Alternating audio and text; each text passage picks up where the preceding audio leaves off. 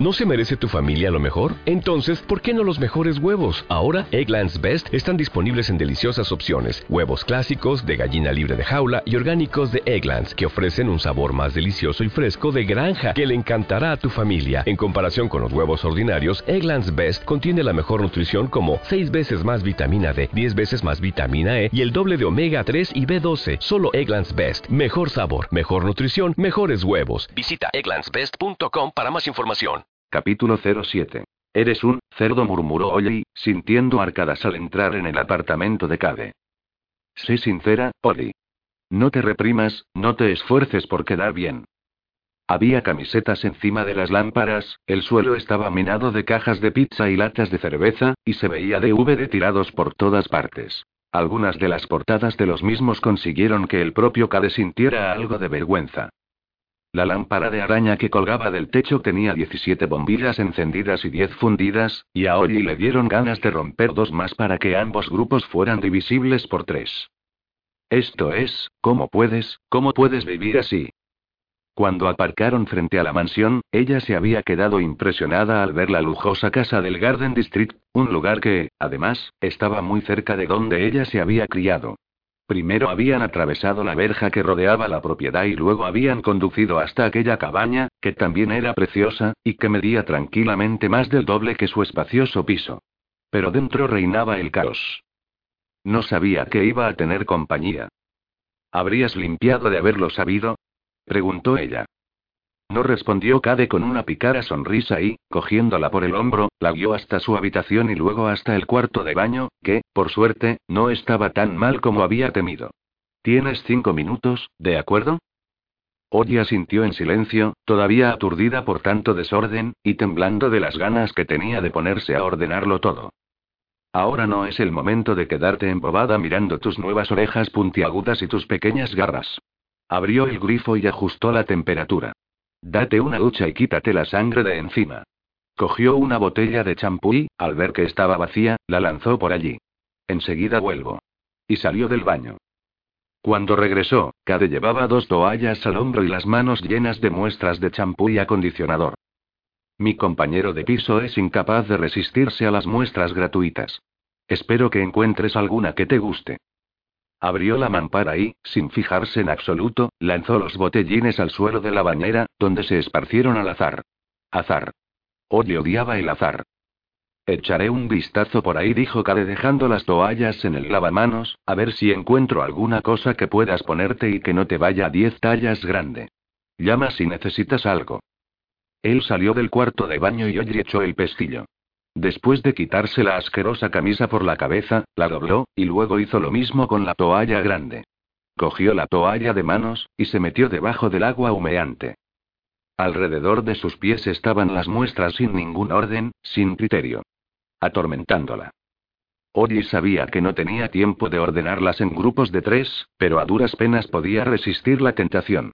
No mires abajo. Punto. Sin embargo, tenía que hacerlo para coger el champú. Inspiró hondo y se agachó para escoger uno de los botellines. Mientras se enjabonaba el pelo, cerró los ojos, tratando de ignorar las orejas puntiagudas e hipersensibles y las uñas tan largas y fuertes que tenía al final de los dedos. Después de lavarse la cabeza por segunda vez y ponerse algo de acondicionador, se frotó la piel hasta que le dolió. Cadeon no quería que se fijara en sus cambios físicos, pero en realidad ella tampoco quería hacerlo. Lo único que quería era despertar de aquella pesadilla y recuperar su ordenada vida normal, su piso inmaculado, su carrera perfectamente programada. Oh, Dios, Tim. Su novio desde hacía dos años estaba en California, presentando en unas conferencias la investigación que ambos habían realizado, trabajando para su futuro en común. Habían decidido que él buscaría trabajo en una de las compañías de software que había en la zona, especializadas en seguridad informática, para así poder seguir con su investigación, y que ella continuaría en la docencia. ¿Cómo podría enfrentarse a él en ese estado? ¿Cómo iba a explicárselo? Bueno, verás, me cayó un rayo encima, y, voilà, me cargué a una docena de demonios. ¿Que si me dolió lo del rayo? No, me gustó muchísimo. Como si me abrazara a alguien a quien hubiera echado muchísimo de menos tenía que conseguir dar marcha atrás a aquel proceso de transformación. Estaba dispuesta a hacer casi cualquier cosa para que aquello no siguiera adelante. ¿Puedo confiar en Cadeón y pedirle que me ayude? Aquella presencia tan reconfortante que había sentido últimamente, ¿era posible que fuera él? Lo recordaba bien. Lo conoció el día en que recibió el premio a la ecuación diferencial del año. Ese día Cadeón había tartamudeado y se había sonrojado, comportándose de un modo muy distinto al de esa noche, en que lo había visto contundente y seguro de sí mismo. Y también algo engreído. Bueno, mucho. Era imposible que hubiera alguien más engreído que él. Era como si tuviera una doble personalidad, o un gemelo maléfico. Los ojos de Ollie se abrieron como platos al recordar cómo la había acariciado en el todoterreno. En medio de aquel caos, recordaba perfectamente haber sentido su mano entre sus piernas desnudas, la áspera palma de Cadeón tocándola, el gemido de él que la había dejado sin aliento. Se dio media vuelta y el chorro de la ducha le golpeó los pechos. Una sensación maravillosa. Descargas de placer le recorrieron el cuerpo, ¿Cómo era posible que estuviera excitada después de todo lo que le había sucedido? Después de todo lo que había estado a punto de sucederle? Aquel hombre, aquel canalla, había estado a punto de violarla encima de un altar de piedra. Todos habían estado a punto de hacerlo. Al pensar en aquellos animales mirándola con lascivia, ansiosos por estar dentro de ella, a Ollie le dieron arcadas, y la maravillosa sensación desapareció.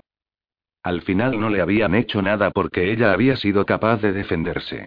Esa noche, Oji había matado. Con crueldad. Y me lo he pasado bien haciéndolo. Ante ese pensamiento se le escapó un grito, y abrió los ojos de golpe, agachándose al instante para recoger las muestras. El impulso de sistematizar el desorden era ahora incontrolable. De rodillas, cogió las once muestras. No era múltiplo de tres, pero tendría que pasar ese dato por alto. Colocó tres grupos de tres separados entre ellos en el extremo de la bañera, después de quitarles las etiquetas, por supuesto. Dio un paso atrás y comprobó el espacio que separaba los grupos, ajustándolo hasta que quedaron equidistantes. Dejó las dos botellas que le sobraban en el otro extremo, cabeza abajo. Si estaban del revés y separadas la una de la otra, era señal de que no formaban parte del mismo grupo que las anteriores, por tanto, no era necesario que las juntara con las demás muestras. Había conseguido anularlas. Se levantó y, nerviosa, buscó algo más que ordenar. Una mano atravesó el agua y la cogió por el brazo para sacarla de la ducha. La mejilla de Ollie se topó con un musculoso torso desnudo. Estaba a punto de gritar cuando Cadeón le tapó la boca con una mano. Se están acercando, dijo, apartando aquellos ojos verdes del cuerpo desnudo que ella trataba inútilmente de cubrir. Obligándose a centrarse, le tendió una camiseta. Vamos, levanta los brazos. Deja de mirarme. Tengo que secarme y Oye, levanta los jodidos brazos. Sorprendida por el lenguaje, obedeció, y él le pasó una camiseta de hombre por la cabeza. Luego se la bajó por el cuerpo, todavía mojado, con manos descaradas, como si tuviera todo el derecho a tocarla. No estoy mirando, princesa dijo, pero tenía la voz tan ronca que Ollie casi podía sentir su mirada acariciándole los pechos. Agachó la cabeza, muerta de vergüenza, y vio que Cade tenía el botón de los vaqueros desabrochado, como si hubiera corrido hacia allí sin acabar de vestirse. Una delgada línea de vello dorado iba desde el liso estómago del demonio hasta su ombligo, y se ocultaba bajo los tres únicos botones que sí se había abrochado. No llevaba calzoncillos. Deja de pensar en eso. Deja de pensar en eso. Oye tragó saliva y volvió a levantar la vista. Desvió la mirada hacia la mesilla de noche que había junto a la cama deshecha, y que podía ver por la puerta entreabierta del baño. Encima, había un libro de psiquiatría, mira por dónde.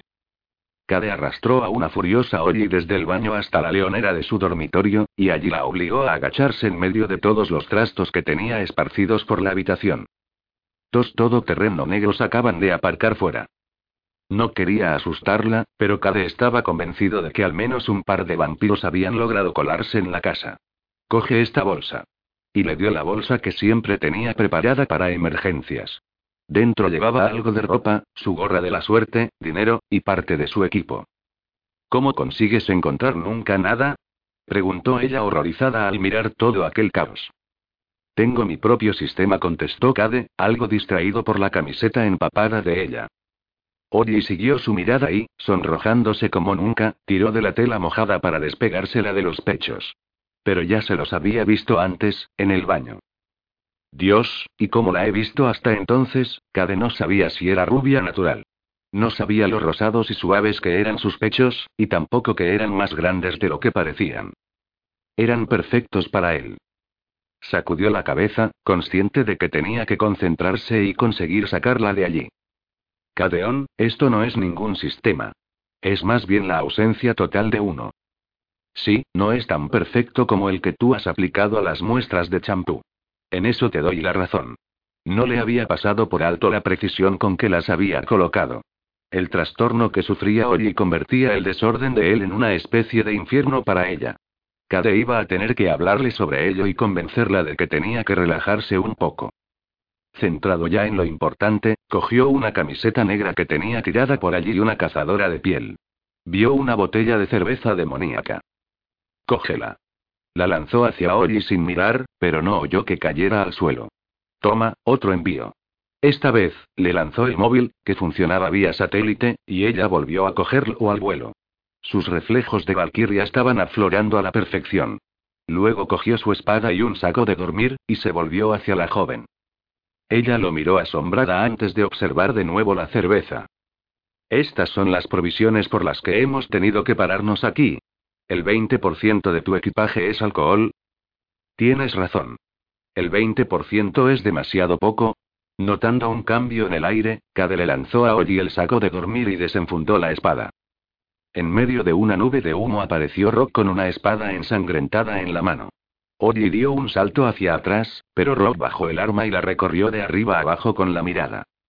¿Le has puesto una camiseta mojada y has conseguido que te lleve la bolsa?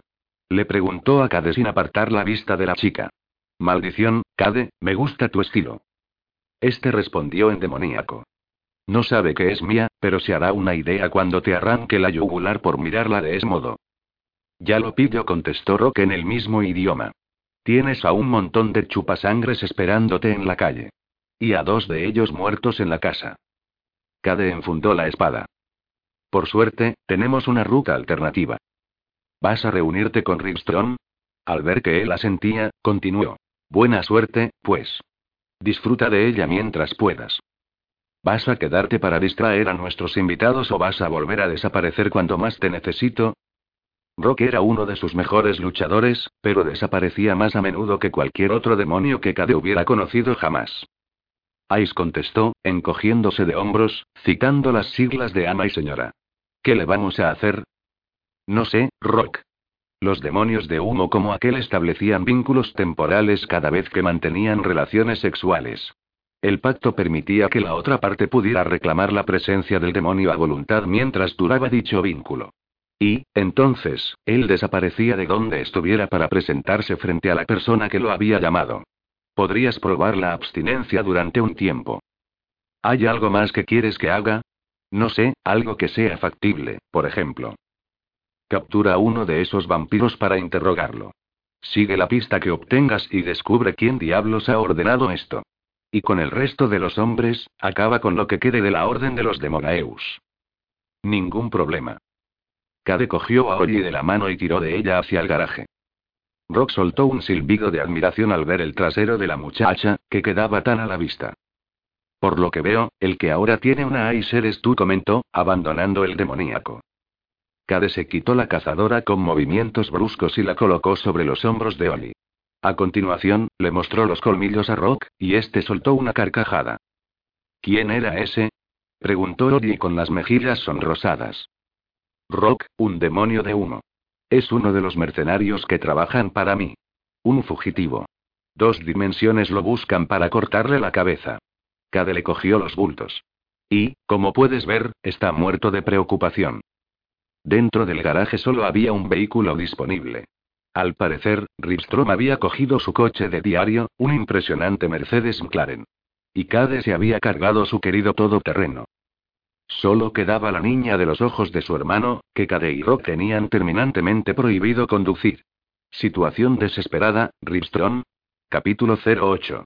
Cadeon abrió el maletero del coche más increíble que Ollie hubiese visto jamás, y, sin miramientos, tiró dentro todas sus cosas. ¿Qué clase de coche es este? preguntó, metiendo los brazos en las mangas de la cazadora del demonio. Aunque a él seguramente le debía de llegar por la cintura, a ella la tapaba hasta las rodillas. Un beirón. Es de mi hermano. Abrió las puertas. Rápido, entra. Oye se sentó y él hizo lo mismo por su lado, pero tuvo que doblar las piernas para meterse. Al ver que ella lo miraba, comentó. La maldición de los hombres altos, no cabemos en los deportivos. Oye arcó las cejas al ver el lujoso interior. El salpicadero era de metal pulido, y la llave tenía el aspecto de un minúsculo USP. Su padre era un fanático de los deportivos, y ella había aprendido a conducir el Porsche Carrera y el Maserati que tenían en casa. Además, muchos domingos la llevaba a ver las carreras o las subastas de vehículos. Pero Ollie nunca había visto un coche como aquel. Cadeon apretó el botón de start y el mando para abrir la puerta del garaje al mismo tiempo. Abróchate el cinturón. Este era un arnés, como en los coches de carreras, y mientras ella se lo abrochaba a toda velocidad, Cadeon metió la primera y arrancó. El camino de salida del garaje se bifurcaba en dos direcciones. Cade tomó el de la izquierda y el asfalto se acabó de repente, entonces giró hacia una ruta que quedaba oculta entre los árboles. Se metió en un par de callejones y luego en otro. Creo que los hemos perdido. Ella miró por el retrovisor. No se veía nada excepto calles desiertas. Luego volvió a mirarlo a él. ¿No vas a ponerte el cinturón? ¿Para qué lo necesitaría un inmortal? La ley dice que tienes que ponértelo. Las leyes de los humanos no se aplican a los de mi especie, contestó él. Pues deberían, en especial porque estás conduciendo por una carretera de humanos, manejando un coche fabricado por humanos. Eso lo dices tú. ¿De verdad vas a andar preocupándote por esas cosas? Y le echó una rápida mirada a los pechos, que la camiseta húmeda seguía resaltando. Ella se cruzó de brazos. No vas a distraerme. Y tú no vas a conseguir que me ponga el cinturón. Al ver cómo lo miraba, añadió. Imagínate al zorro más viejo, más tozudo y más irascible que pueda existir. Pues bien, incluso él podría aprender trucos de mí. Al ver lo mucho que el demonio apretaba la mandíbula, Odie decidió que lo mejor sería dejarlo estar. ¿Quién estaba en la casa?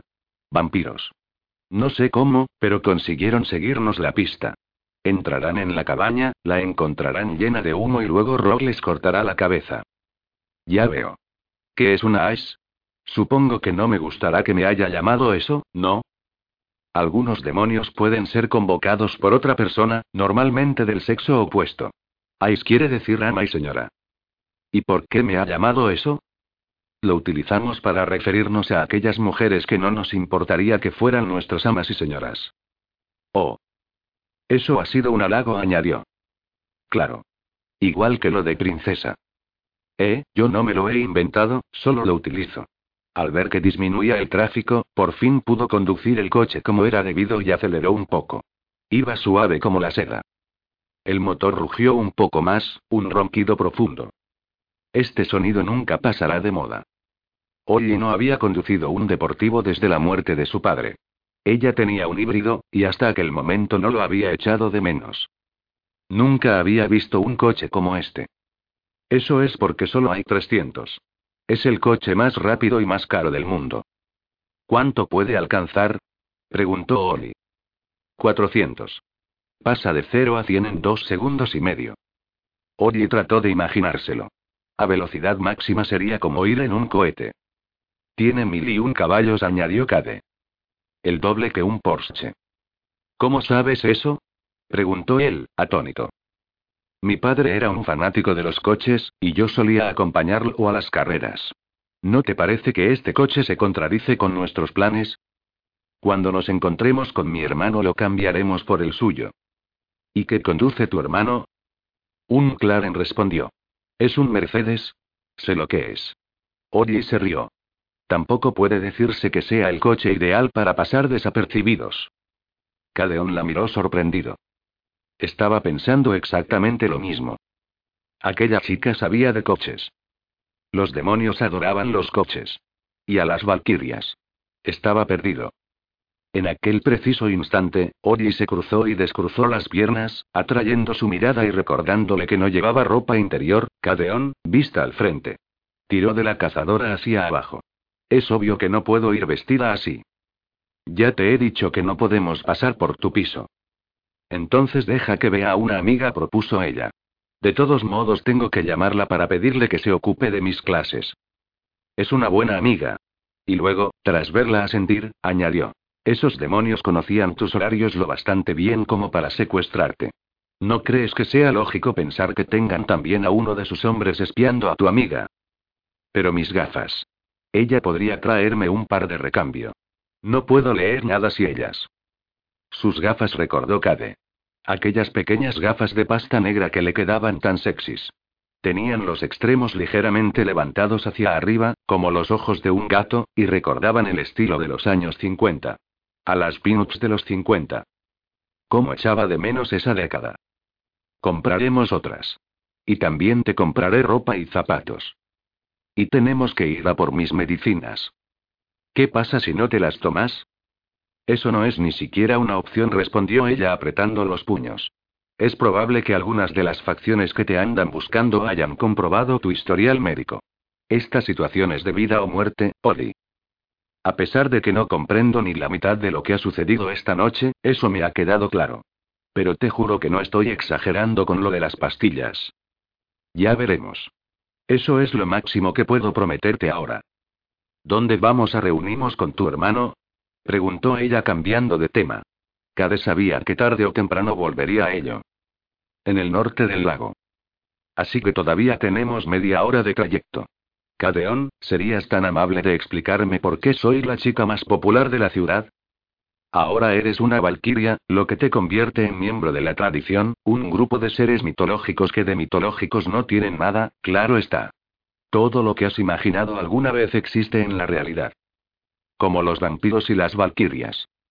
Y los hombres lobos, las sirenas y las gárgolas, asintió él. ¿Cómo son las valquirias? Extrañas, excéntricas. Belleza sin parangón. Hoy encajaba perfectamente en esa descripción.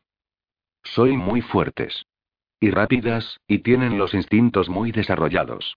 No pudo evitar añadir. Pero a la vez son muy dóciles y siempre obedecen a los hombres.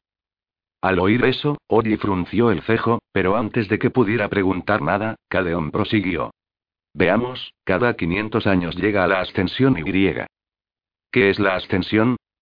Es una fuerza sobrenatural que afecta a todos los miembros de la tradición y hace que nos enfrentemos unos con otros. Es una especie de sistema de regulación de los inmortales, si no nunca moriríamos, y procrearíamos hasta infestar la Tierra. Así que cada 500 años empiezan a pasar cosas raras. Y tú eres una de ellas. ¿A qué te refieres? En cada ascensión, una mujer de la tradición alcanza su plenitud sexual y es elegida como vestal. El primer hijo de esa mujer se convierte en el más cruel de los guerreros o en el mejor de ellos, dependiendo de quién sea su padre. Por eso esos demonios querían, querían, procrear contigo. Sí. Y los chupasangres querían matarte, porque no sabían si los demonios habían conseguido completar el ritual. Un segundo. Frunció el cejo. ¿Vestal? ¿No pudieron encontrar un término más peyorativo? Por definición, una vestal carece de importancia, suena a algo totalmente prescindible. Los señores de la tradición no pudieron buscar otra palabra. No sé, vientre de alquiler horno para bollos, por ejemplo. Yo aposté por nave nodriza, pero la descartaron enseguida. Ella volvió a cruzar las piernas. Otra vez. Tenía los muslos fuertes, bien torneados, todas aquellas piscinas le habían hecho mucho bien. Cade se preguntó qué haría hoy si le pusiera una mano en la rodilla, y la deslizara luego hacia arriba. No encontraría nada que se interpusiera en su camino. Como si le hubiera leído la mente, Oye tiró de la cazadora hacia abajo. Maldición, pronto tendría que entregársela a Rivstrom. No. Tan pronto como se le ocurrió ese pensamiento, Cade lo descartó. Tal vez fuera un masoquista, pero quería aprovechar al máximo todo el tiempo que pudiera estar con ella. Tanto las facciones malvadas como las buenas de la tradición te están buscando para matarte o para dejarte embarazada, continuó con su explicación. Incluso es probable que algunos de los buenos quieran matarte. ¿Por qué?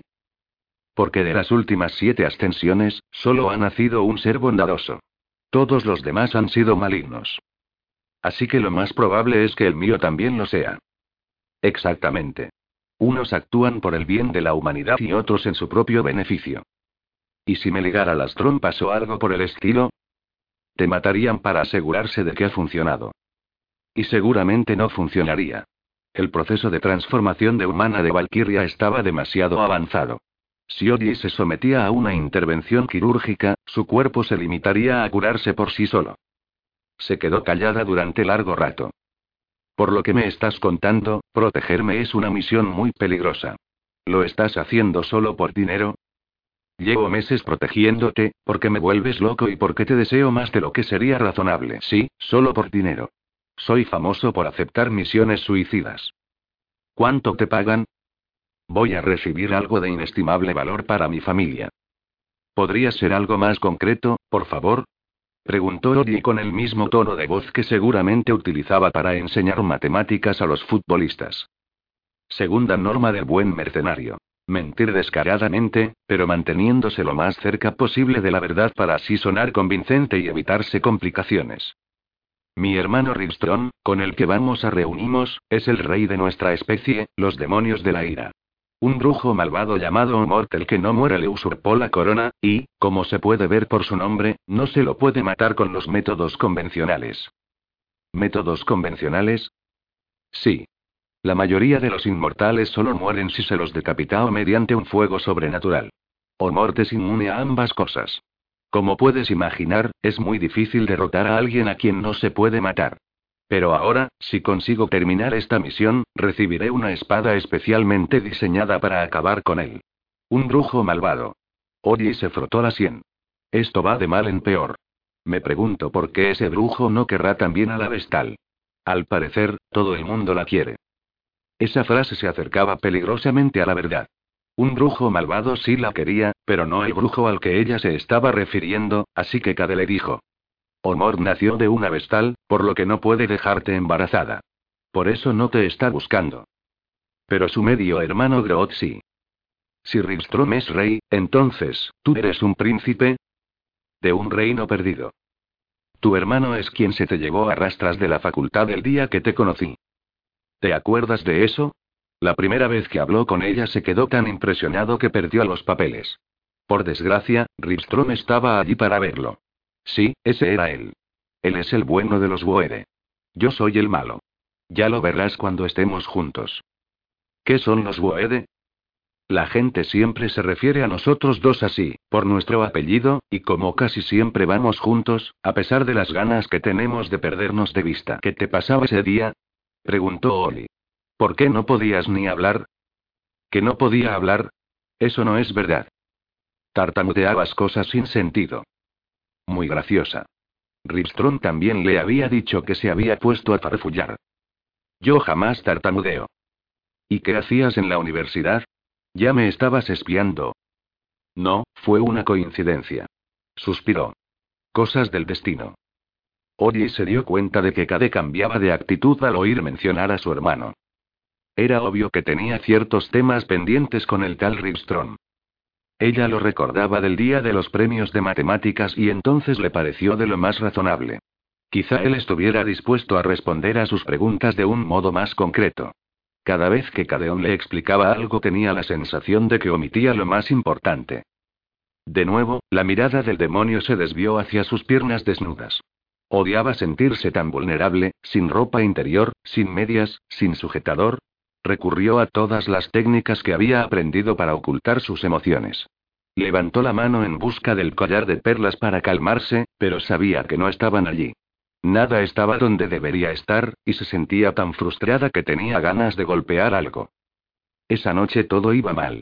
Era una pesadilla para alguien como ella.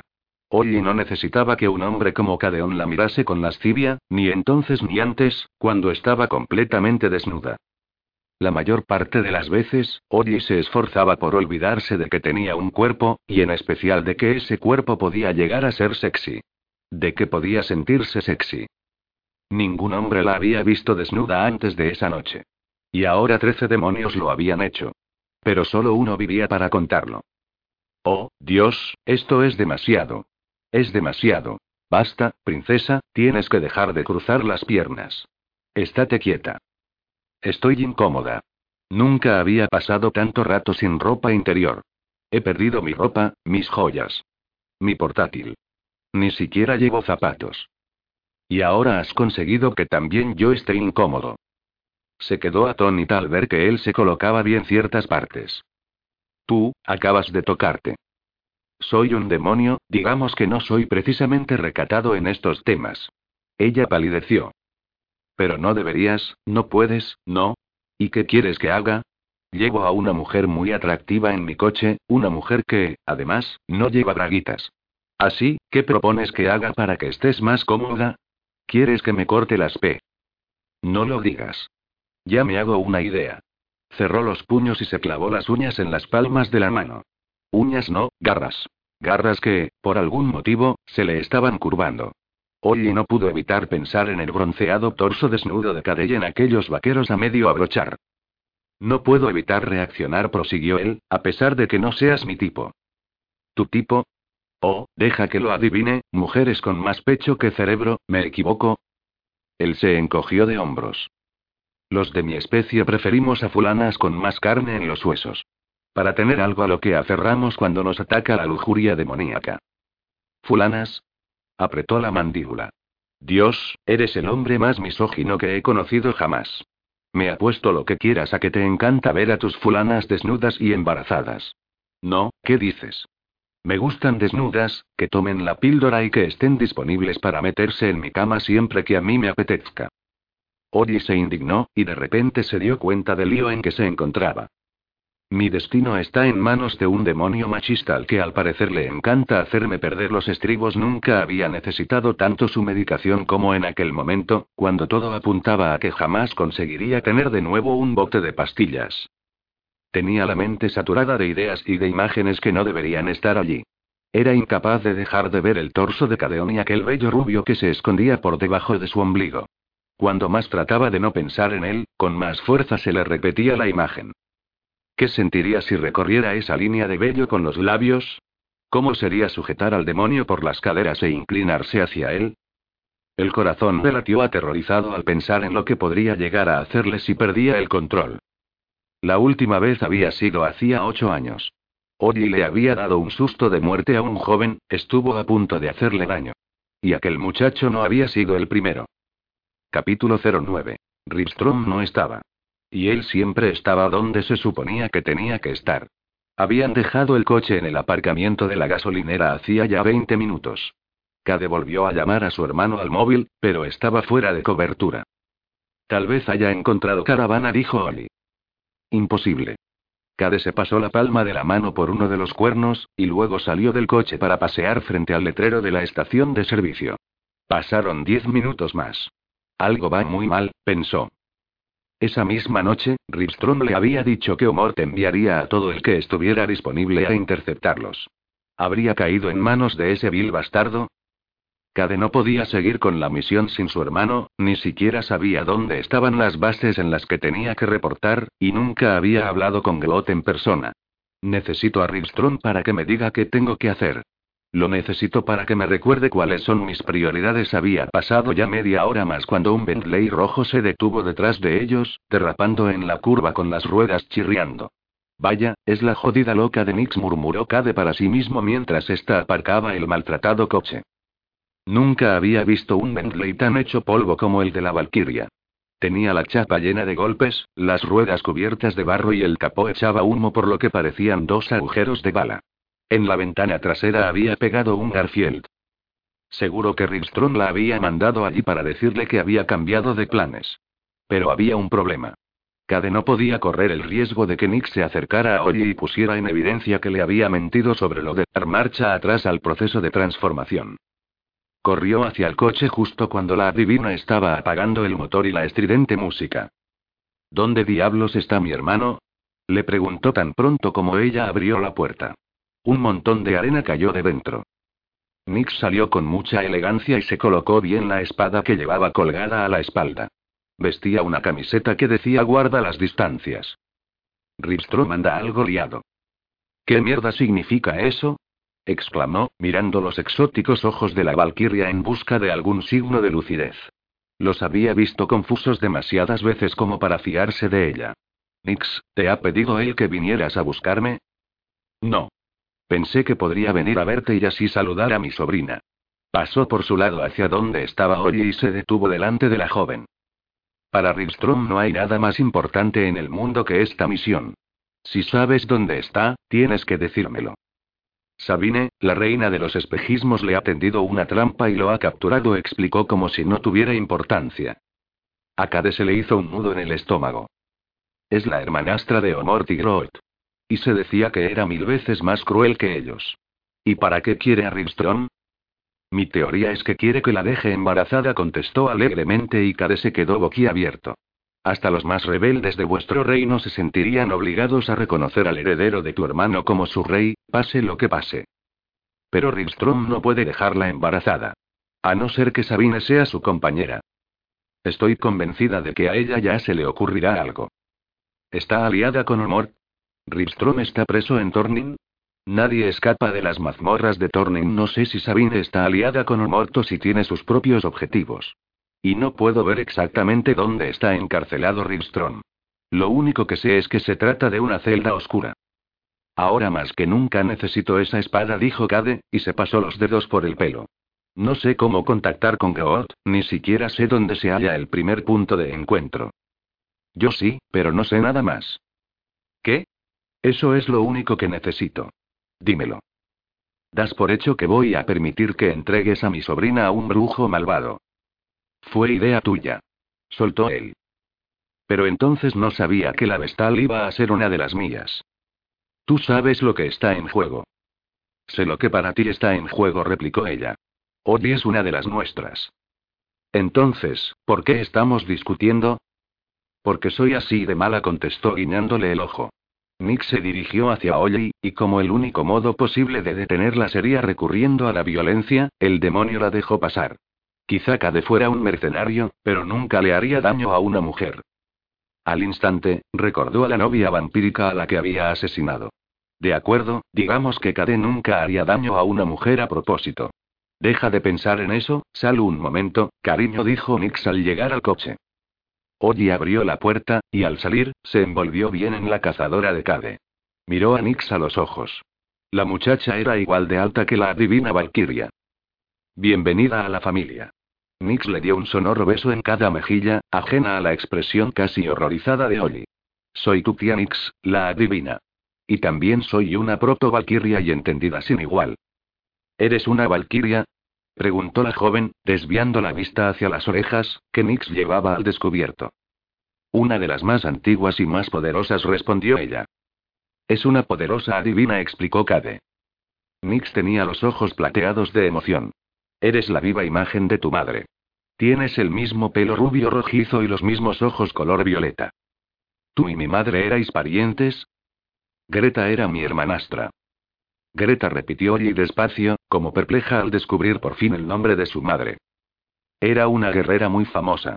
Murió hace dos décadas, tuvo el privilegio de hacerlo en una gloriosa batalla. ¿Guerrera? ¿Batalla? Creía que las valquirias eran muy pacíficas. Nick se rió. ¿Eso es lo que te ha dicho el demonio? Chasqueó la lengua. Cadeon Woede. Debería darte vergüenza. Solo le estaba gastando una broma. ¿Cómo era Greta? preguntó Oli. Era mitad furia. Cade hizo un ruido de sorpresa que trató de disimular con un ataque de tos. ¿Qué? Se trataba de la raza de guerreras más fieras de la tradición.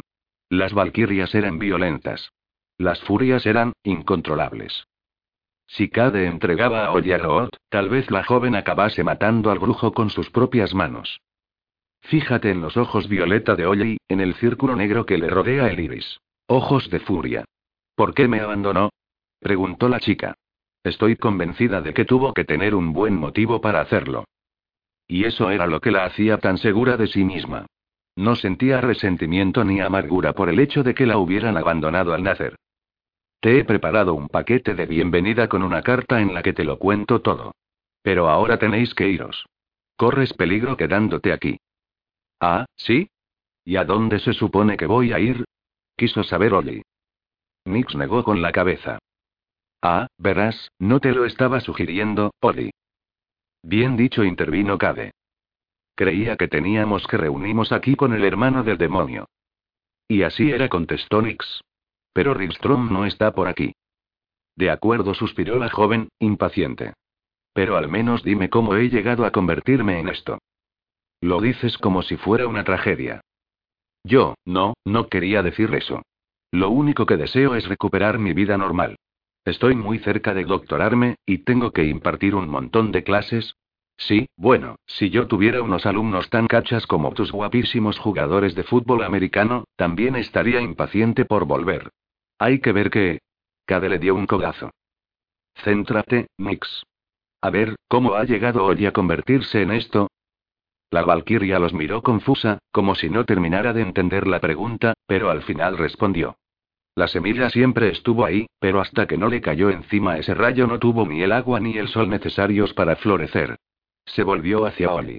Y ahora te convertirás en la Valquiria que siempre estuviste destinada a ser. Cade me ha dicho que el proceso es reversible, explicó la joven con un tono marcadamente incrédulo. ¿En serio? Él se frotó el puente de la nariz dispuesta a aguantar el chaparrón. Así es, prosiguió Nix, dejando atónito al demonio al continuar con su mentira. Y solo hay un hombre que puede hacerlo. Lo llaman Groot el Herrero. Es un hechicero muy poderoso. Si consigues llegar hasta él antes de convertirte en inmortal, podrá hacer que vuelvas a ser humana, explicó sin pestañear, a pesar de que Kade era consciente de que la adivina sabía que tal cosa era imposible. Sin decir nada más, la Valquiria se encaminó a su coche, con lo que a ellos no les quedó más remedio que seguirla. Veamos, dijo, me he tomado la libertad de ir a tu edificio, que, por cierto, estaba infestado de vampiros, y hacerte el equipaje. Supongo que tendrás ganas de cambiarte de ropa. Nix abrió el maletero, donde llevaba una maleta, que asimismo estaba encima de un montón de arena. Levantó el pesado equipaje con un solo dedo y lo depositó en el suelo. Oh, y aquí tienes tus gafas de repuesto. Se las sacó del bolsillo de la chaqueta y se las pasó a Oli. Me encanta su nombre. Gatita seductora. Gatita seductora. Cade pronunció despacio cada sílaba al repetir la marca. Mirándolo algo incómoda, Oli se las puso. Nix continuó con la explicación. Está claro que dentro de poco no te harán falta, pues a cada día que pase tu vista irá mejorando. Y aquí tienes el collar de perlas. Le entregó un collar idéntico al que Ollie solía llevar. Cade pensó que era típico de la chica tener uno de repuesto. Estas cosas son tus talismanes, prosiguió Nix. ¿Mis talismanes? ¿Te sientes más fuerte cuando las llevas puestas? Ollis mordió el labio inferior y asintió. Entonces sí, son tus talismanes. Veamos, he hechizado las perlas. Mientras las lleves puestas, te protegerán de miradas oscuras. Oye miró a Cade en busca de traducción. Significa que no puedes quitártelas. Le cogió el collar de las manos y, sujetándola por un hombro, le hizo dar media vuelta. Levántate el pelo. Cuando ella apartó aquellos rizos rojizos, Cade tuvo que hacer un verdadero esfuerzo para no agacharse y darle un beso en la nuca. Sacudió la cabeza y le abrochó la joya. Tienes que abrigarte un poco más, dijo Nix. Todavía eres una pequeña mortal vulnerable a las enfermedades. Uy, me olvidaba de que quieres seguir siéndolo. Se llevó un par de dedos a la mejilla, fingiendo que reflexionaba y que la idea le parecía adorable.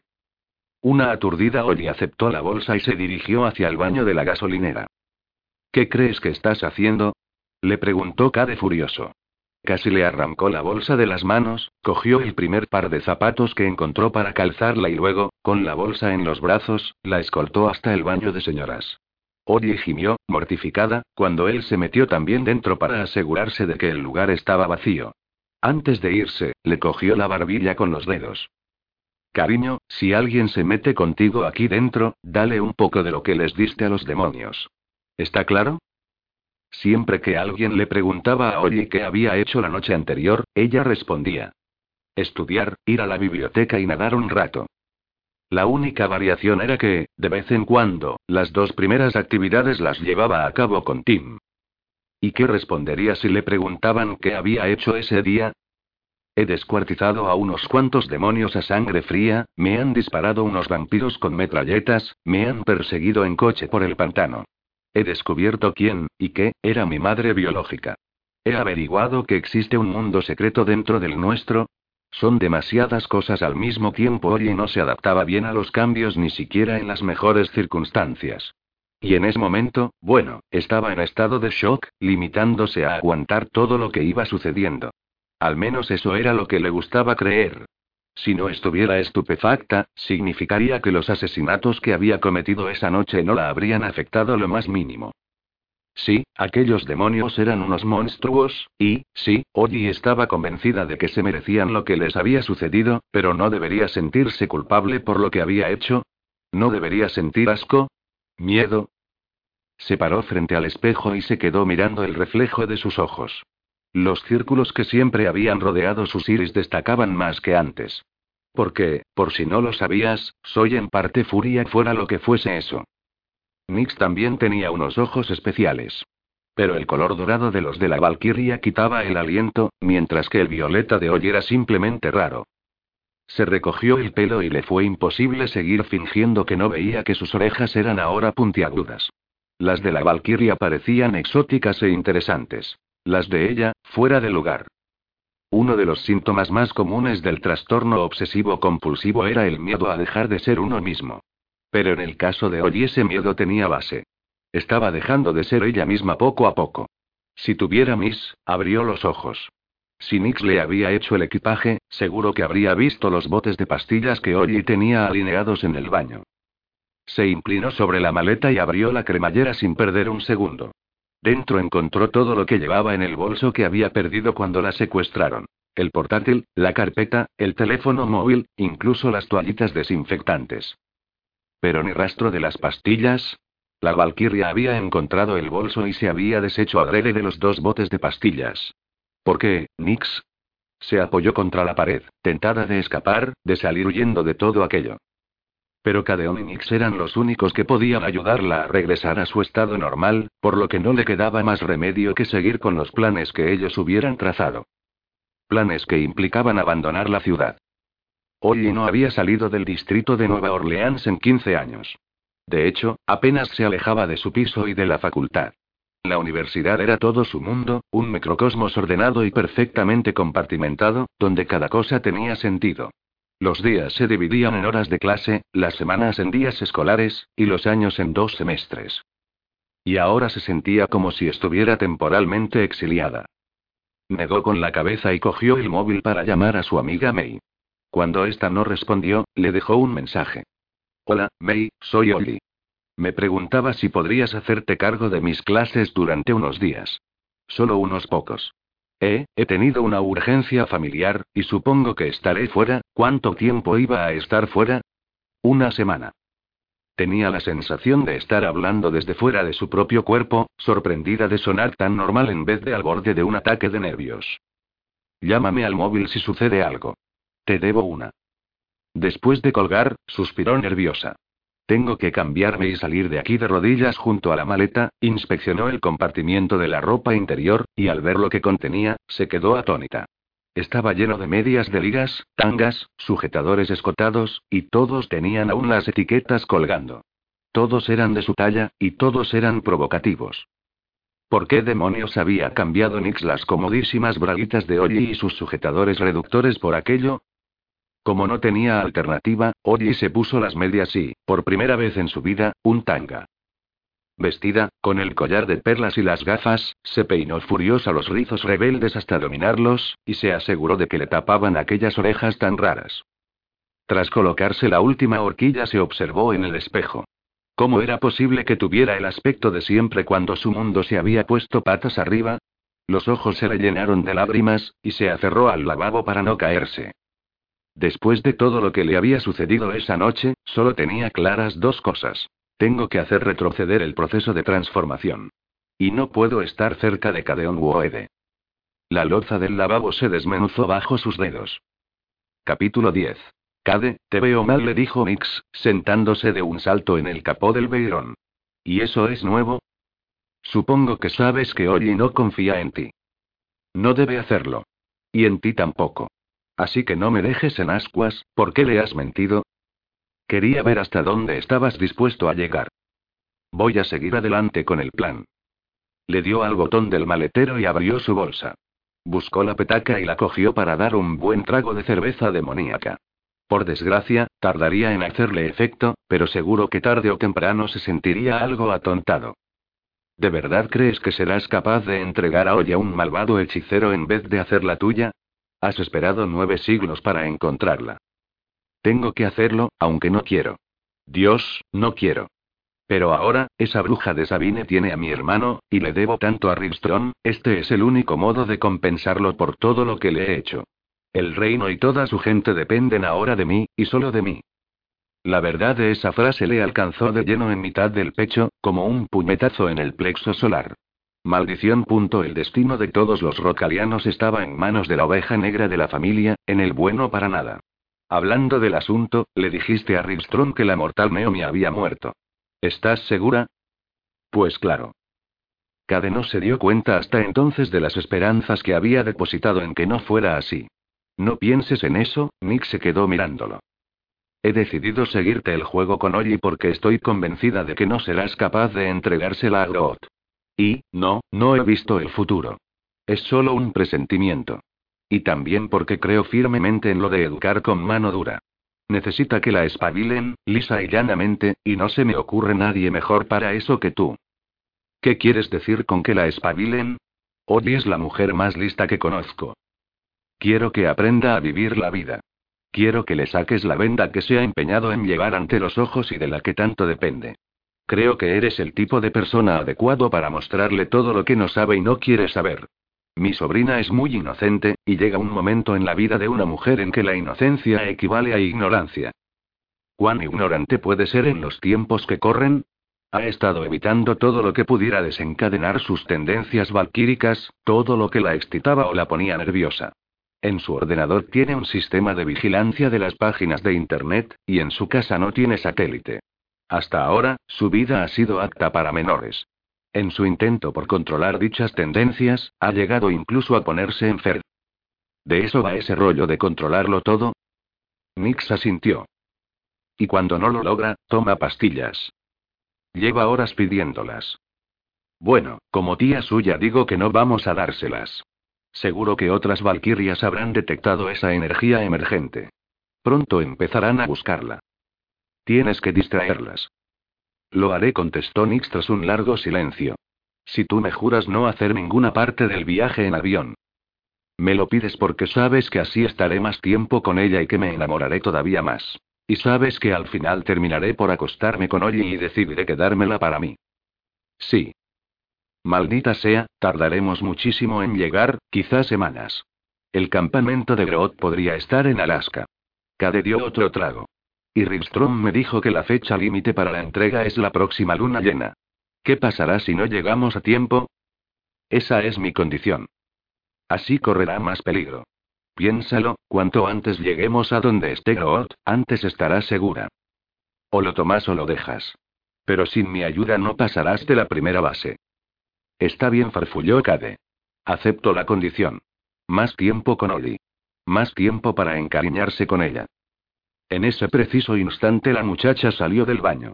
Llevaba el pelo recogido en un maño perfecto, todos sus talismanes, un jersey de lo más normal, y una de aquellas faldas tubo que se le pegaban a las nalgas y que hacían que todos los hombres que la veían desearan ser el elegido para destapar la pasión que se escondía en aquella mujer de apariencia tan recatada.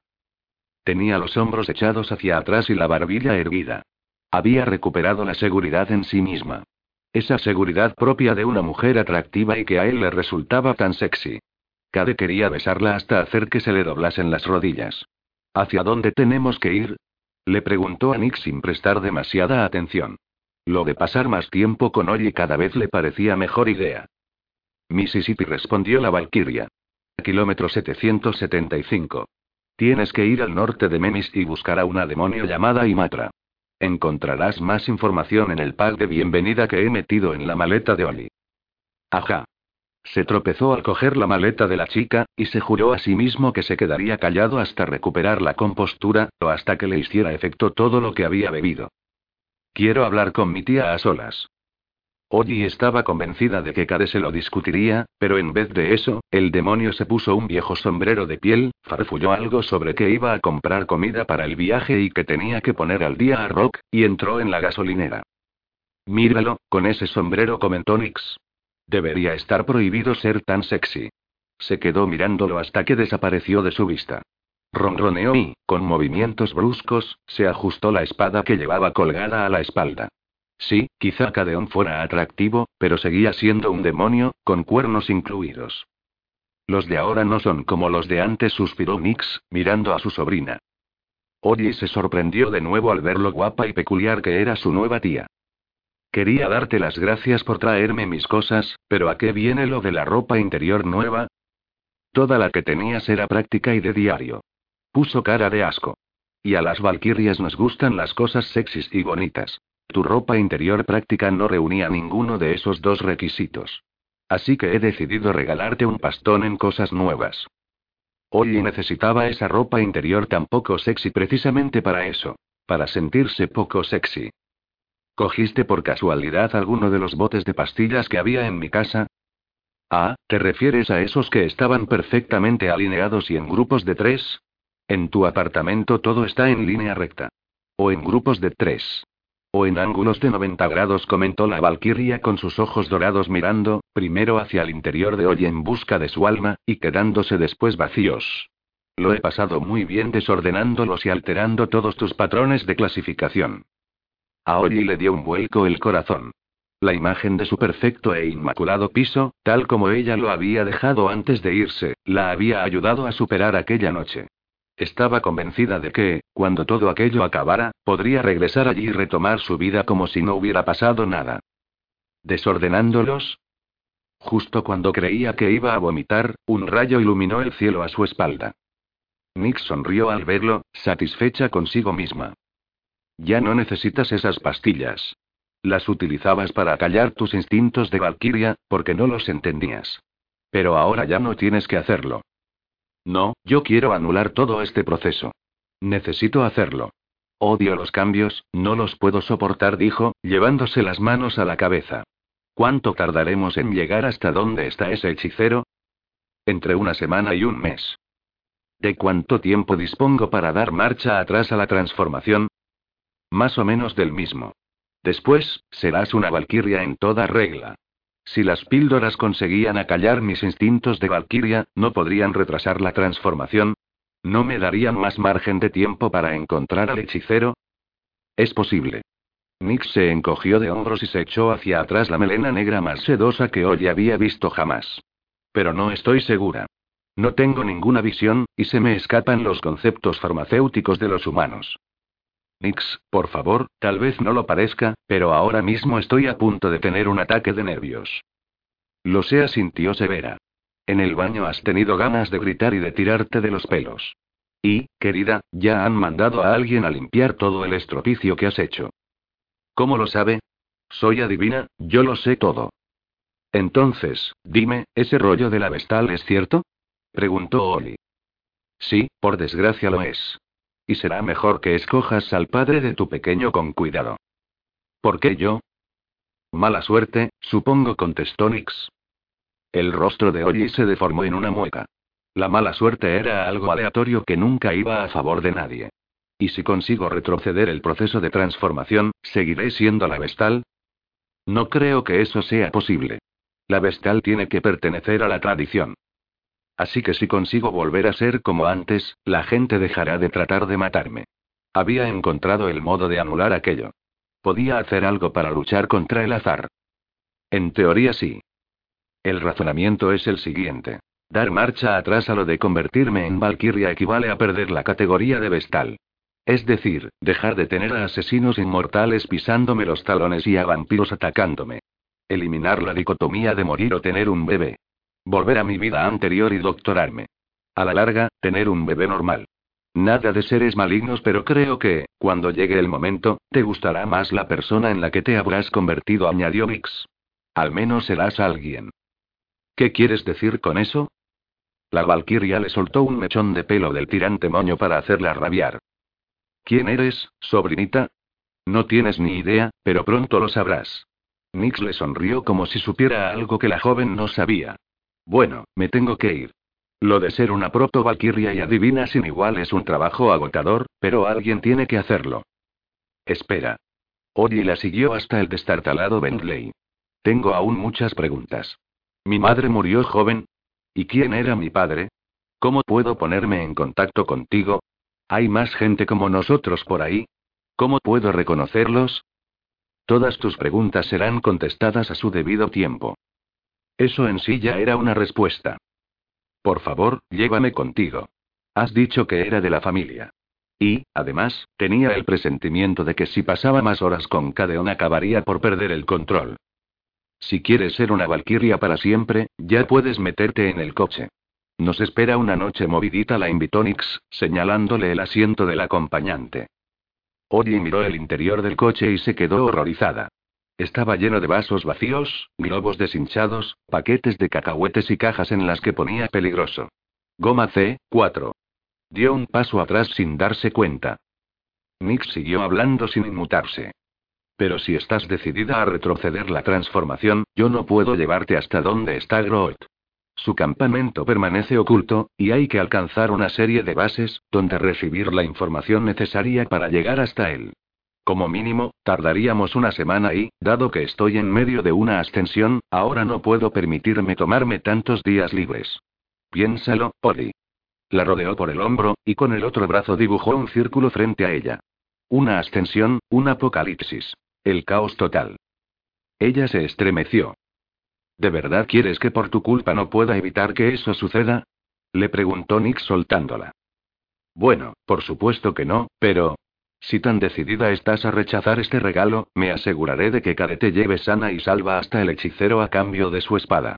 ¿Es eso lo que quieres? Sí. Pero no quiero estar a solas con él. ¿No podrías encontrar a alguien que fuera menos atractivo? ¿Sexy? ¿Con unos cuernos que no dieran tantas ganas de besar, o con un acento menos demoledor? Negó con la cabeza y cerró la puerta del coche. No. Cade puede mantenerte a salvo. Es fuerte y despiadado. Oye se quedó boquiabierta. Cuernos que daban ganas de besar. Oh, casi se me olvida. Nix cogió un enorme petate del asiento del acompañante. Aquí tienes tu pack de bienvenida. Me tengo que ir. Chao. Una última pregunta, dijo Oye mientras la Valkyria ponía el coche en marcha. De acuerdo, querida. ¿Puedo confiar en Cadeón? Nix esbozó una radiante sonrisa que no alcanzó sus ojos dorados. Solo cuando duerma. Capítulo 11. Veo que no nos queda más remedio que seguir con este coche tan discreto, comentó Ori cuando Cade se metió en la autopista en dirección norte. De momento, sí. Tenemos que salir de la ciudad a toda velocidad y, por suerte, este coche lleva un cohete pegado en el culo. ¿Hacia dónde vamos? Memis. Nix me ha dicho que había dejado las instrucciones en tu bolsa. Oye se volvió hacia los asientos traseros en busca del petate que le había dado su tía. Dentro encontró su pasaporte, una carta escrita a mano, un mapa con una X justo encima de Memis, y dos libros enormes. Uno llevaba por título el libro de la tradición, y el otro el libro de los guerreros. Cogió la carta y preguntó. ¿Por qué Nix parece a veces tan ausente? Cade dio un sorbo a su Red sin mirarla. Porque está tan ocupada viendo el futuro que a veces el presente se le escapa. Te acabas acostumbrando. Además, tiene más de 3.000 años. Eso era alucinante. Aparentaba tener la misma edad que Oli. ¿Y tú cuántos años tienes? Casi un milenio. Cade no aparentaba más de 34 o 35. No era broma eso de que provenías de la Edad Media. ¿Por qué no se te nota en el acento? Las especies de la tradición nos adaptamos a los nuevos lenguajes y acentos. Es algo innato.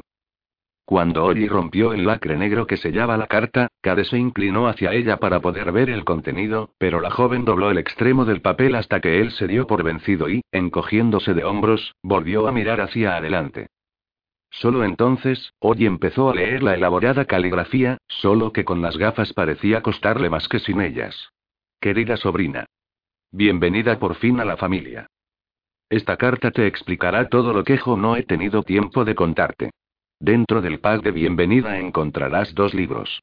Uno cuenta la historia de nuestros orígenes, y habla de las mejores guerreras valquirias de la historia. Tu madre está entre ellas. Tu padre era un ingeniero humano, y fue el gran amor de Greta. Lo asesinaron unos vampiros para vengarse de uno de nuestros ataques, antes de que ella supiera que estaba embarazada. ¿Vampiros? ¿Ataques? ¿Las especies de la tradición son más violentas que los humanos? Le preguntó a Cade. Él respondió sin mirarla. Mucho más. Siempre tenemos guerras en marcha. Guerras en marcha, repitió ella. ¿Por qué alguien como Ori iba a querer entrar a formar parte al mundo tan tumultuoso?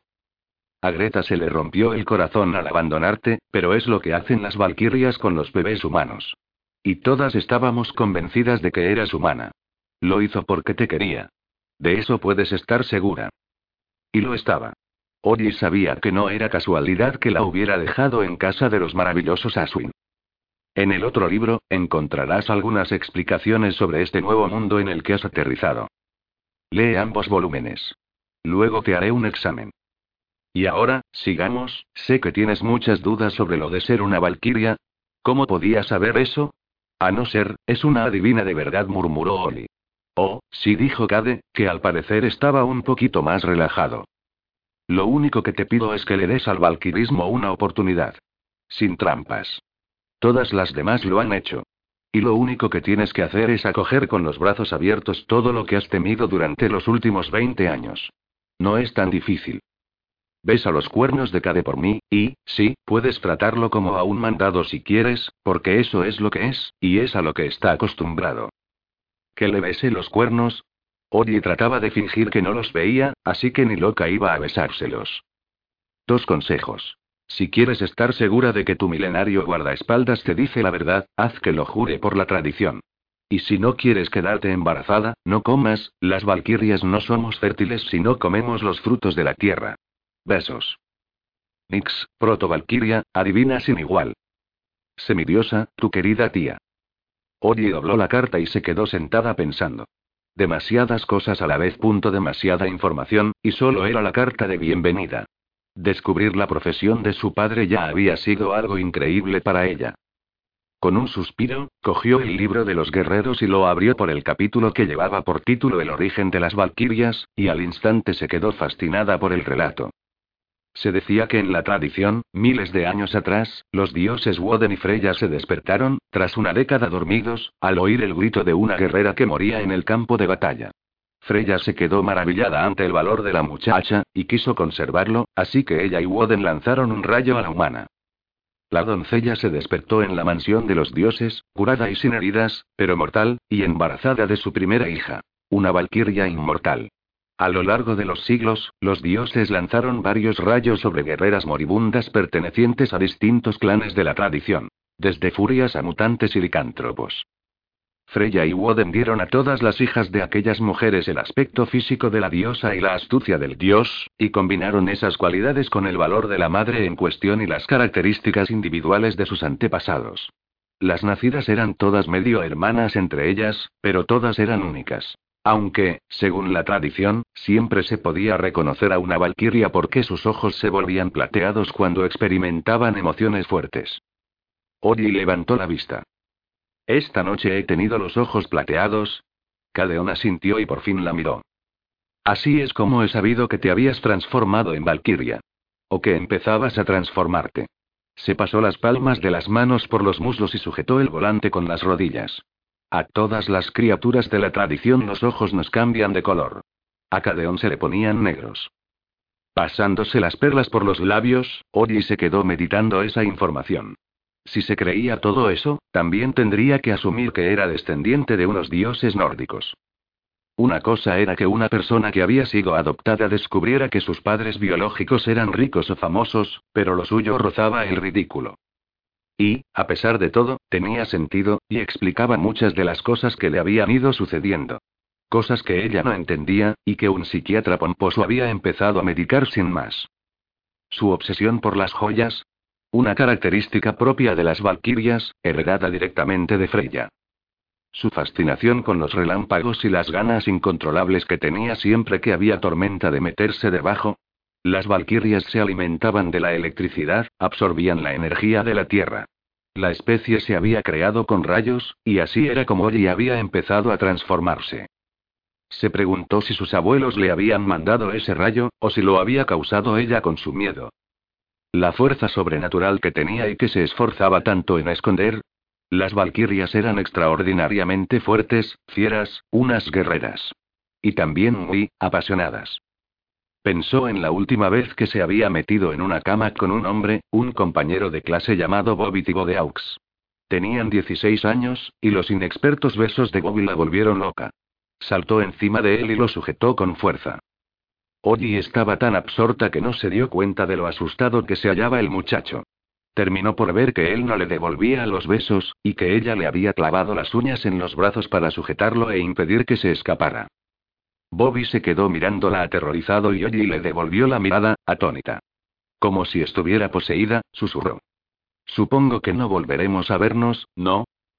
Tan pronto como lo soltó, él salió huyendo.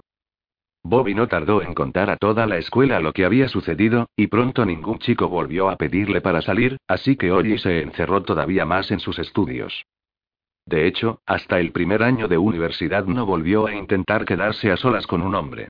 Lo único distinto de ese encuentro fue que ella tenía aún más fuerza y era más agresiva. Horrorizada ante esos recuerdos, buscó la historia de Greta en el libro de los guerreros.